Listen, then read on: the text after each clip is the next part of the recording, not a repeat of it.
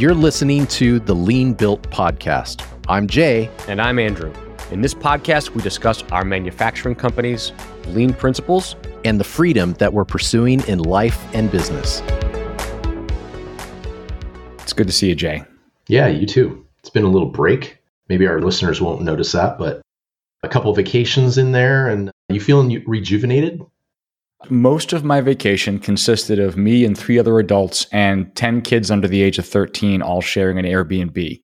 So it was fun, but it was not restful. Okay, got it. All right. So yeah, where'd you where'd we, you uh, go? I went back to Rochester, New York, which is where I grew mm-hmm. up. My dad turned 70 and retired. And that was a big milestone for our family. So all my siblings, I have seven siblings, they're all still in the Rochester area we all got together and had a party. And then uh, a couple days later, we all went down to Gettysburg for a few days and got an Airbnb, a big Airbnb, and nice. hung out with the whole family and spent a couple days checking out the national park there, seeing the monuments and the battle scenes. And it was a really, really fun time. Did a lot of walking, a lot of reading, a lot of history. My dad's always been really interested in the history of the Civil War, and I grew up enjoying that with him. And so mm-hmm. it was really fun for him to be there with his sons and daughters and grandkids and be able to spend time at Gettysburg with them, just walking around in no hurry, checking things out. We had a really great time. We enjoyed it. yeah. it. But we were in a big, rambling old house.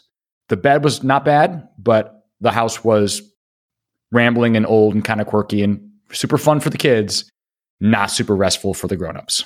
I get it. Yeah, but that's the type of stuff that, you know, you're going to remember, they're going to remember remember. Oh, I went to DC in ninth grade for a class field trip, and it was just, it was amazing. It was this huge trip for us and my cohorts, and it was awesome, and I'll never forget it. I do plan on going to the East Coast. I would love to do DC. I don't know, maybe it's too politicized these days or locked down, but I would love to take my kids there when they're a little bit older so that they can appreciate our history and just understand how actually blessed we are as Americans to be in this country at this time in history. It's unlike any Absolutely. other time. Yeah, Absolutely. Cool.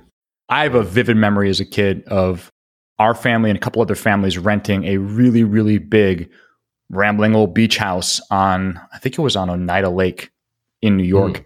And we just stayed there for a week. We played on the beach. We went into the town. We rode bikes. We just did everything.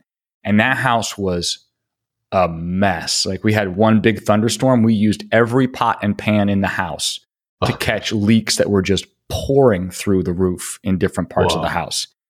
But it was, I mean, it was summer. It was warm at night. We didn't need insulation. Like the house didn't even have insulation. It was just a crazy old beach house.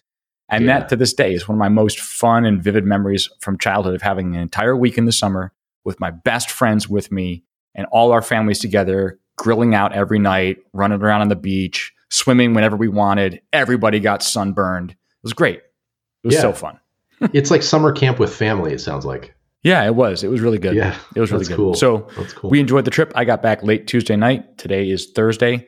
So yesterday I was batting cleanup on everything, and I actually did a pretty good job on this vacation of unplugging.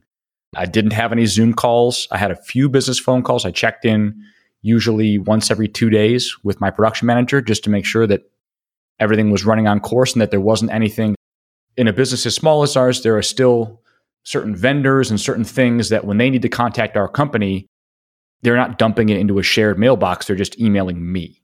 Right. And mm-hmm. I need to make sure that none of those things get landlocked when I'm not paying attention and some actionable piece of information ends up just sitting in my inbox for a week till I get back. So we mm-hmm. touched base and I can still check in on our ERP remotely. We've got cameras in the shop and around the shop. And so I can check in on the property if I'm curious how things are going and who's in and who's not. And then I'm still connected to our customer service software. So I jumped in on a few customer service tickets, usually in the evening at the Airbnb after the kids are in bed and sit down, have a beer, get my phone out and hop in there and answer a couple people's questions just so that I didn't feel totally disconnected from what was going on. Because it, mm-hmm. it doesn't feel good to me to come back and feel like there's been like a two week time warp or even a week long time warp. Even being gone for a day can often feel a little disorienting and I have to get my rhythm and momentum back. Yeah. So yeah. today did a lot more of that. Today was a lot of reconciling end of month financial statements for May, making sure everything lined up, checking on invoices, reaching out to a couple customers who are late on some invoices and all that fun stuff. Mm-hmm. Yeah. Well, we were in Mexico a couple weeks ago for vacation and we were gone six days. I've had probably three significant vacations in my married life. Yep. 10 day honeymoon and then eight days in Mexico. We had a, European vacation, but I wasn't really cranking in business. That was our second year of, ma- of marriage. And I've come to the conclusion that six to eight days is the optimal maximum time yep. to leave as a business owner because 10 days on our honeymoon was great, but I felt guilty like day six, seven. I'm like, okay, I love this girl. This is amazing, but I want to get back to work. You can only lay on a beach for so long. And it's just one of those things like you just got to keep moving, you know? So, yeah, we did six days, Monday through Saturday, kind of a decompression day. Sunday, we could prep for the trip. Yep. We get back Sunday, we decompress and then back at it on Monday. But um, no, this trip was, I checked in a few times, not task based. So the company right now is where I don't need to be there for any reason to exist. I have all my managers. And I would just check in because I would say, Hey, I've got an idea. Do we have this, this, and that? Did so and so ever talk to you? Do you know about this? It was just for information only because I did a lot of reading, a, lot of ideas. I keep an idea list. And it was great just to disconnect and go, you know what? I don't want to do this right now. I don't want to think. I'd rather jump in the pool and then have a Mai Tai.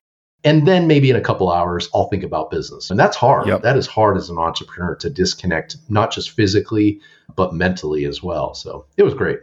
Yeah. Usually for me, about one week is my max. Yeah. Mm. I like to leave. You know, normally we're driving wherever we're going. We don't typically fly with all the kids.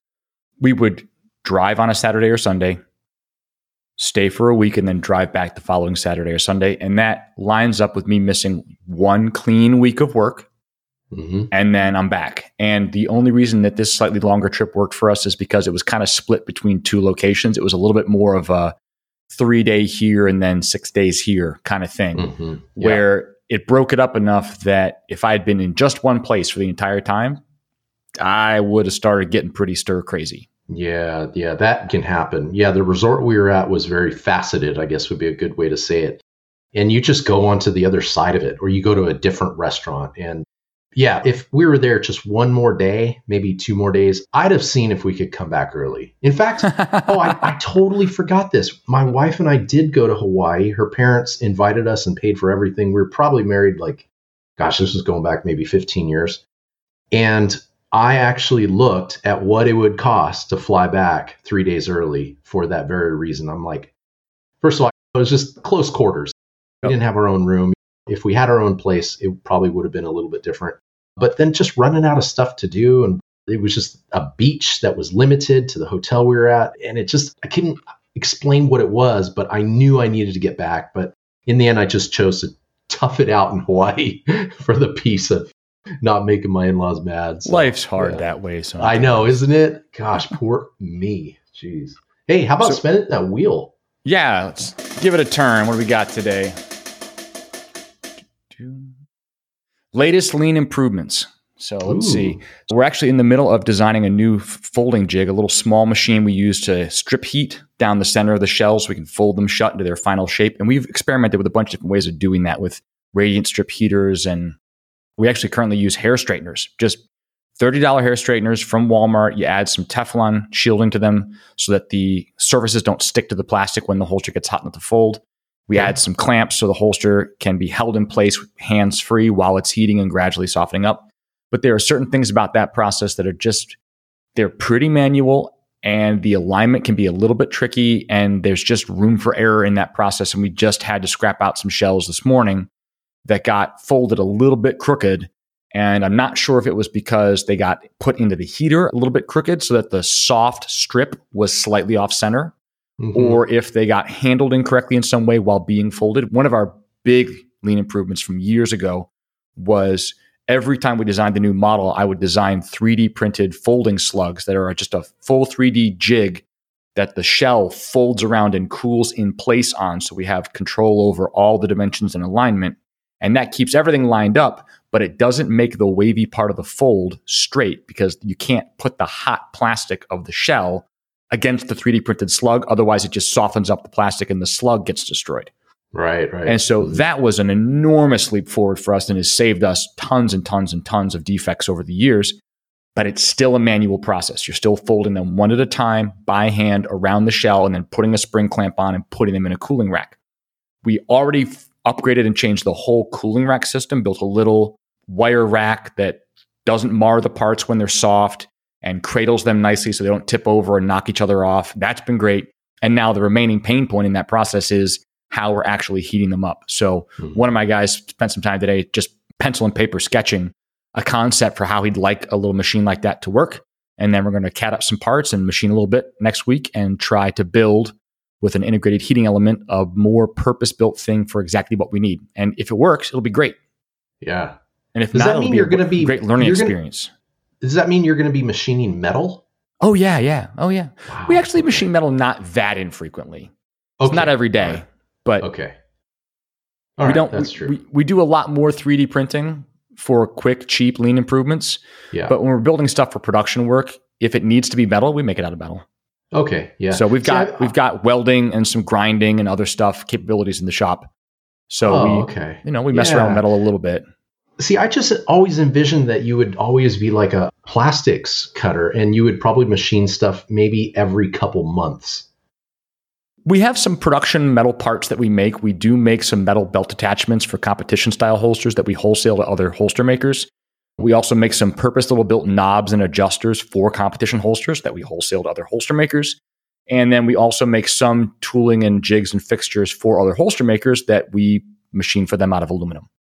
So we keep we have a rack full of bar stock. I have everything normally from like half by three quarter flat bar all the way up to inch and a half by eight flat Mhm. bar. Mhm. So there have been times when I've been machining metal every day for weeks on end. Those kind of projects aren't that frequent anymore. Okay. Yeah, makes sense. Well, for us, I was looking through our, uh, we have a chat called Pearson Progress, an internal company chat where everyone posts their improvements. And I would say probably the one that's going to have the highest impact is we got a dust collection unit. Yep. It's cheap from Grizzly. I said, well, let's just go cheap first. Yep. Because our belt grinder or belt sander, there's one metal file in the company. And when we say where is the file, we mean the file because there's absolutely no handwork done on any of our products. So the belt sander is this weird, odd machine that sits in a corner where the ends of sawn bars for our lathe get chamfered or deburred. I was walking by and I just I saw a pile of metallic dust on the ground Yep. and I thought when That we make shouldn't be there. improvements, yeah, it's always safety, quality, simplicity, speed. That's out of the Paul Akers playbook or the lean playbook. Yep. That's just a safety issue right there. Yep. A, because it's on the ground. B, there's a potential to breathe it. It's so infrequent that it doesn't get a lot of attention. But, you know, we have missed away mist collectors on all our machines because I do care about the quality of the air. Yep. And that's just a bad one. Like metallic dust is probably the worst thing that you could probably be breathing. So that was a big one for me. Now, it's still in a box. I delegated it to a guy. He was going on vacation in three days. And I thought to myself, this is not going to get done. That he is in vacay mode. And so when he gets back on Monday, hey man, build it, install it, let's get this done. Yep. It is a safety issue. So yeah, I'd have to go with the safety route and go with that dust collector. We have central dust collection for most of. We have a couple different stations for polishing and deburring edges of parts because the plastic Mm. parts have very sharp corners when they come out of the CNC. And we basically just use a medium grit Scotch Brite wheel on an Sure. adjustable speed bench grinder. We have a couple of those with dust hoods built over them. But one of the things that was a great lean improvement for our dust system is we actually use blast gates, dust gates, with a built-in electrical switch. And so Yes. when you open the gate to a specific machine, it powers up the dust collection system. And when you're done to turn the machine off, the only way to turn the machine off is to close your gate. So you Ah. end up with usually only one gate open at a time. And you don't have the problem of somebody forgetting and leaving a gate open somewhere. And then all of a sudden, half of your drawn volume of air is just somewhere else in the system. And you no longer get good collection at the point of your work. That was a great improvement. Took a little bit of finagling to figure out how to get them mounted up securely to the wall at a nice ergonomic height where they're easy to reach. And then the other thing was we actually built a little shed outside the building and put our dust collector in it and piped through the wall into that outside enclosure so that we could isolate all the sound out of our workspace. Yeah. And that made a great. huge difference, except that now it was so quiet, we would forget it was on and leave it on. Oh, And so, in addition to moving it outside the building, we added a bright green indicator lamp to the circuit. So, anytime any of the dust gates are open and the system outside is running, the green light is on. Because when you got earplugs in and the CNC machines are running in that room, you can't hear the dust collector. It's pretty quiet and it's on the other side of the wall. And that made a huge difference in us not forgetting t- to turn it off anymore. And Yeah. that, I love visual controls like that. So, did you DIY those dust gates, or are they off the shelf type? They're off the shelf buy? gates. Wow, they're just wired to something. How does that work? They have a little contact switch on them. When the gate is closed, it closes the switch. And when Okay. you slide the gate open, it opens the switch and turns on the system. I would need to track down where we got them from. We looked at a couple different versions, and there were some where you could like have the gates open and close automatically. You press a remote, and then you could. There's a lot of ways of doing central dust collection, and a lot Mhm. of wood shops have basically an octopus. You have a big dust collector in the middle of the room, and then you're running pretty small, either four or six inch lines, long runs to dedicated equipment like your planer or your joiner or your table saw. And you're also trying to usually carry relatively heavy, large wood chips from those machines. So you need to have all the CFM focused at the actual place you're working. And if you have this big octopus with all these lines and you put your gates at the end of each line, right where it terminates at the machine, you still have a bunch of points of leakage and a Mhm. bunch of volume that the machine is drawing against. And so it's it's usually best practice to keep your gates close to the dust collector, but then they're on the other side of the room from the machine you're working at, and that's a huge pain. And so Sure. a lot of woodworking shops have liked to go to wireless remotes to turn the dust collector on and off and wireless remotes to open and close blast gates. We put all of our dusty equipment on a single wall and ran a 10 inch trunk line along the Hmm. wall with very short four inch drops to each machine. So the Mhm. so dust collector is basically pulling on a nearly constant volume every time, and we don't have any static pressure problems or loss of ability to flow. It goes four feet in this four inch line, and then it's right into the big metal main duct, and then into the next room, out through the wall, and into the dust hog. I love it. Yeah. It worked out great, So- and all I had to do was explain the concept, and one of my Mhm. guys did all the work to figure it out and install it. Yeah. Right now we have it split because we went with a Y and then it goes obviously to our belt sander. Then it goes to the floor and there's this floor mounted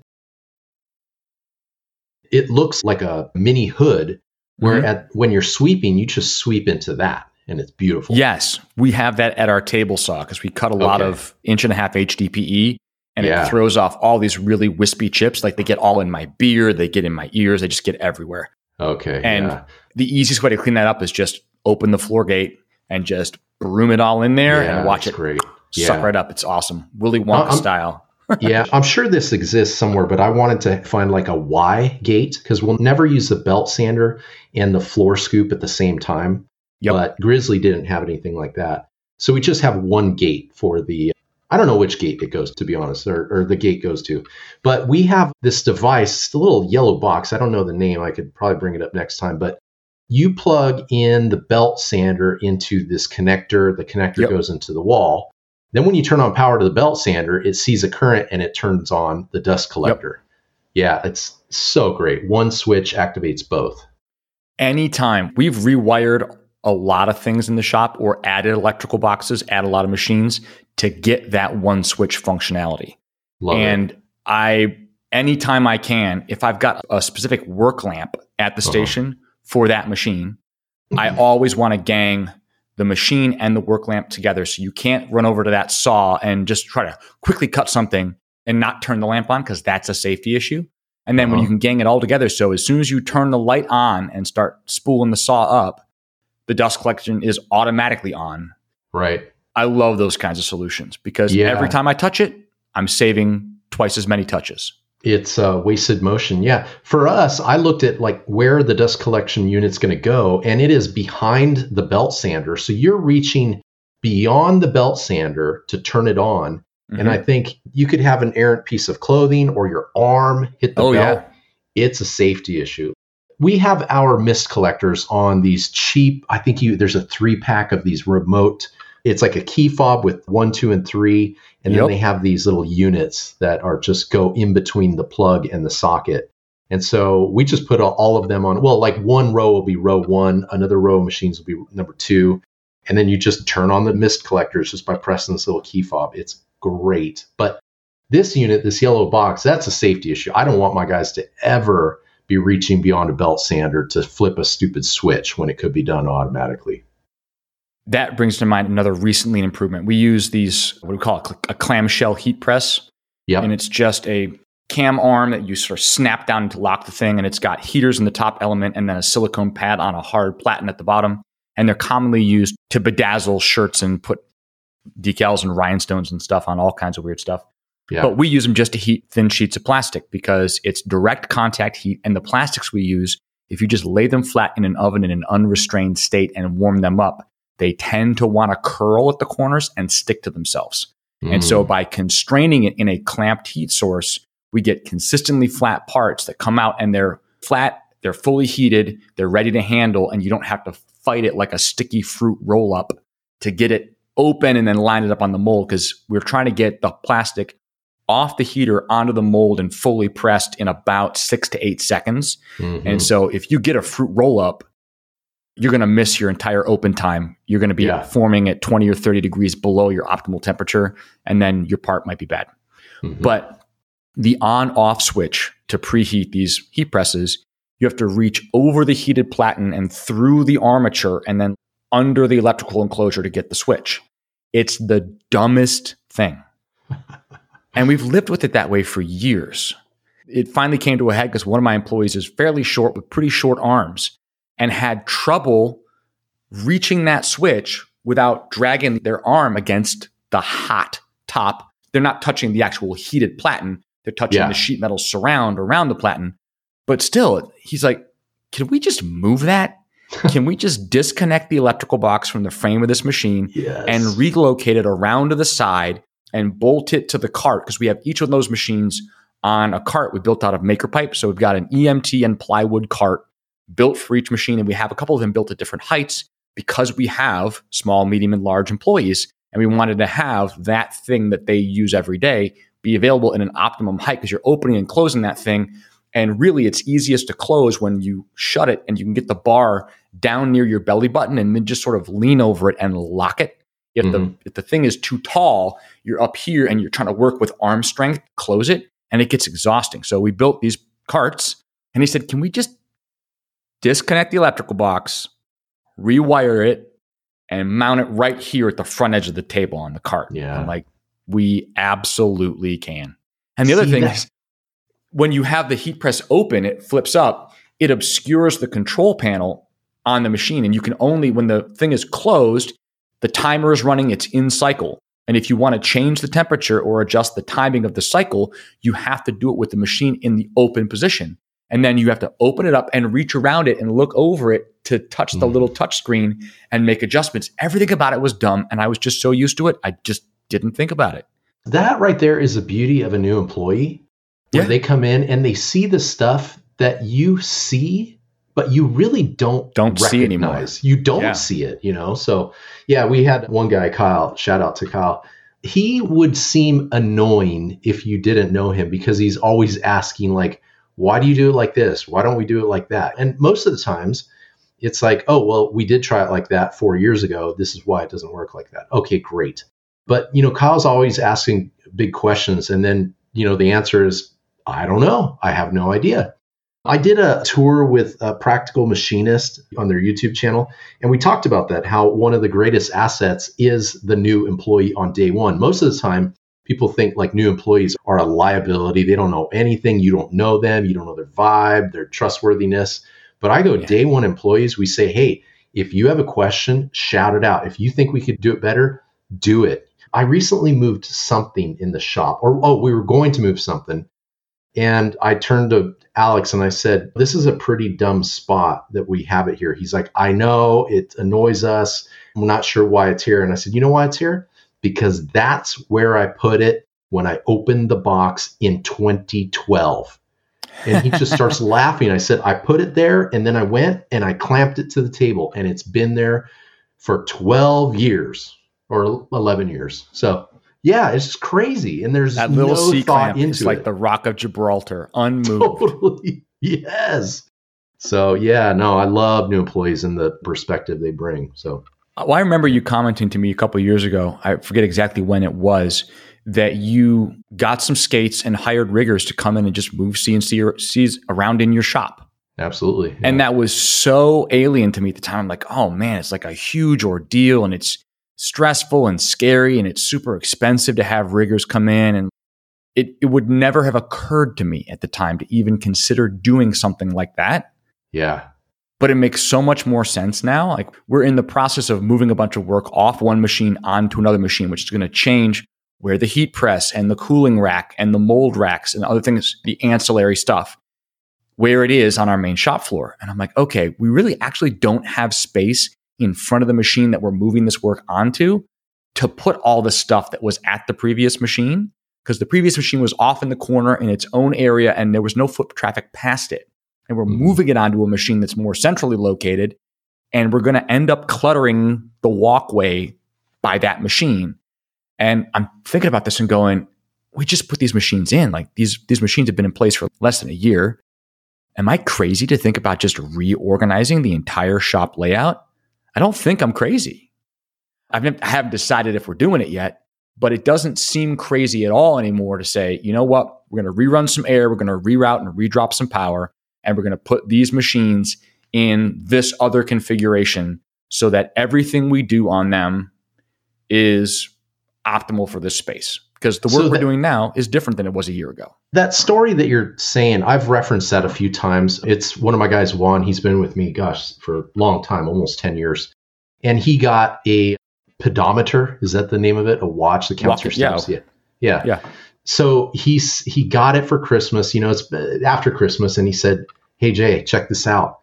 And he showed me this 8.14, and I said, "What is that?" He said, "That's how many miles I walked today." I'm like, "Good for you. That's great. Getting some exercise right after Christmas." He said, "No, that's at work." And I went, "What?" And he was moving from this was two shops ago, and we had two industrial units, and the machines were arranged in an L. And he Yep. was going literally from corner to corner tending two machines. And we were probably practicing lean, I want to say maybe a year and a half, maybe two years. And the concept of moving machines is, like you said, it's stressful, it's expensive. It was not an option. But Yep. after seeing Juan walk 8.1 something miles in an eight hour shift, that's crazy. And so for me, I could actually go in and see okay, the average human walks this, this is how much time. And I calculated out how much time Juan spent walking back and forth. And I called the rigger and I said, hey, I got an easy job for you. I just need you to move a machine probably 30 feet and you can squeeze it in on your next delivery. Okay, we're actually going to be there Tuesday. Great. They show up, $300. Electrician came in for another like three or 400 bucks. We made that money back within weeks. I'm Yeah. pretty sure weeks or months because I could Yep. actually put a number to it. But no, I'm, uh, we're going to do it again. We have one machine and a grinder that need to swap. And then I talked to the guys that run, they're on different ends. I talked to them and said, Hey, I got this vision. I want to start like, I want to swap these two. And I explained to them why, and they're just, their eyes are rolling. They're going, Oh my gosh, why didn't we think of that when we moved in here? I don't know, but it doesn't matter. That's water under the bridge. We're doing it. And yeah, in about three weeks, the riggers have scheduled us to come in and we're going to move two machines. Swap places. The, the good thing is the electrical, we don't have to change it. We just need to pull a slightly higher wire into the other one. That's under 500 bucks right there. So Yep. for well under, you know, maybe like 700 bucks, seven, 800 bucks with the riggers, we're going to put machines in optimal positions and they're absolutely going to be like the best, most efficient thing that we make up within a month. Yeah. taking the time to do the napkin math or the more precise math, you know, putting it in a spreadsheet and actually putting some numbers to it is a superpower once you figure out how to roughly estimate those things and figure out what those deltas are. Because so many things in the company are just like, oh, I don't know. Yeah. I have no idea. totally. People like, we do things as an owner, I do things all the time just based on gut feel. Yeah. And, and sometimes, sometimes that's perfectly acceptable. I've been at enough workstations, I've done enough things that when I go to set up a new area or rearrange something, there are certain kinds of mistakes I just already know by feel how to avoid, and I just set it up, work with it, try it out. Yep. But there are so many other areas where I don't even think about it. Like right now, our break room is at the farthest back end of the building. Mm-hmm. And the only sink we have is at the front of the building. So we have like a little Berkey filter back there. So we've got water, drinking water, a water cooler in the break room, but there's no way to do dishes back there. And our microwave and our fridge are back there. And it's dumb. Mm-hmm. Yeah. I don't have a great plan for fixing it, but it's okay. clearly dumb. so, about a month and a half ago, we took possession of a new industrial unit for another venture I'm working on and the guys wanted to put the break room where the break room was in a natural position but it's right next to this bathroom and i said yeah that makes sense wait a minute no let's put the break room in that back office that's on the other side because you don't want someone blowing up the toilet you know and yeah. everyone's got to smell the break room so it might not be as big of a problem as you think having it on the other side of the shop. There are some advantages. It's in a room in the back that doesn't have any windows and it just doesn't feel like a restful space. I never want to spend time in there. I okay. sit down and eat in there. The, the, the microwave's there, the fridge is there, my lunch is in there. Yeah. But even if I could get them to a different spot, we've got this conference room where I'm sitting right now where we have our morning meetings, but we're already outgrowing this conference room. It's not that big and our morning mm-hmm. meetings are crammed. We have to drag extra chairs in from the other room in order to all get in here. We can't mm-hmm. all sit around the table.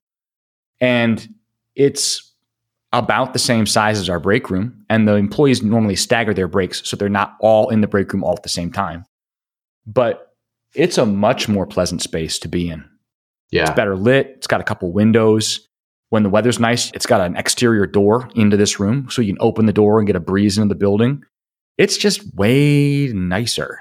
Sold. And, yeah, if and, you you got to put people first. That's that's our core tenant right there. So well, yeah. that's today's lean improvement then. So, in the course of having this conversation and explaining this out loud and saying, that's dumb. By the way, have you ever seen the movie The Big Short about the market crash in 08? I have not. It's got no. Steve Carell and uh, Christian Bale and a bunch of people in it. Yeah, Ryan I know the boardroom scene. Yeah, there's some great stuff. But there's a scene where Christian Bale's character, Dr. Michael Burry, is in his office, and one of his investors, a guy named Lawrence, who has given him, he's, he's invested millions of dollars with Michael Burry, and Michael Burry has used it to get this short position on the housing market. And Lawrence is fed up and wants his money back. And he comes into Burry's office and just starts yelling at him and just says, Give me my money back. And Michael Burry says, Well, it's obvious there's a housing bubble. And he says, it's never obvious. That's why it's called a bubble. and Christian Bale just looks at him and says, That's dumb, Lawrence. and every time, every time I see things in the shop, I hear this little like I, the way he said it, it's like, just oh, that's dumb, Lawrence. That's dumb. I love. I hear that in my head, and every time I hear that, I have to say to myself, "So fix it." Mm-hmm. When I see something and that little voice says, "Oh, that's dumb, man," Yeah. When I see somebody struggling with something, or I see something sitting around in a place it shouldn't be, or I find myself wandering around looking for something I can't find, I'm like, I should have one of these right where I need it. Why am I always walking back here to find this thing? That's yep. dumb, Andrew. That's good. So I'm actually going to be out of the shop tomorrow. I've got some errands to run out of town. And I'm going to send a text right now to my facilities manager and say, hey, we are flip flopping the break room and the conference room. So the whiteboards can come down, the conference room table can come out of there. I want the employees to have that nicest space in the building to be in and be comfortable there. It's just, I'm not digging the cave. Yeah. Yeah. That's, that's going to go a long way, a long way. Absolutely. Cool.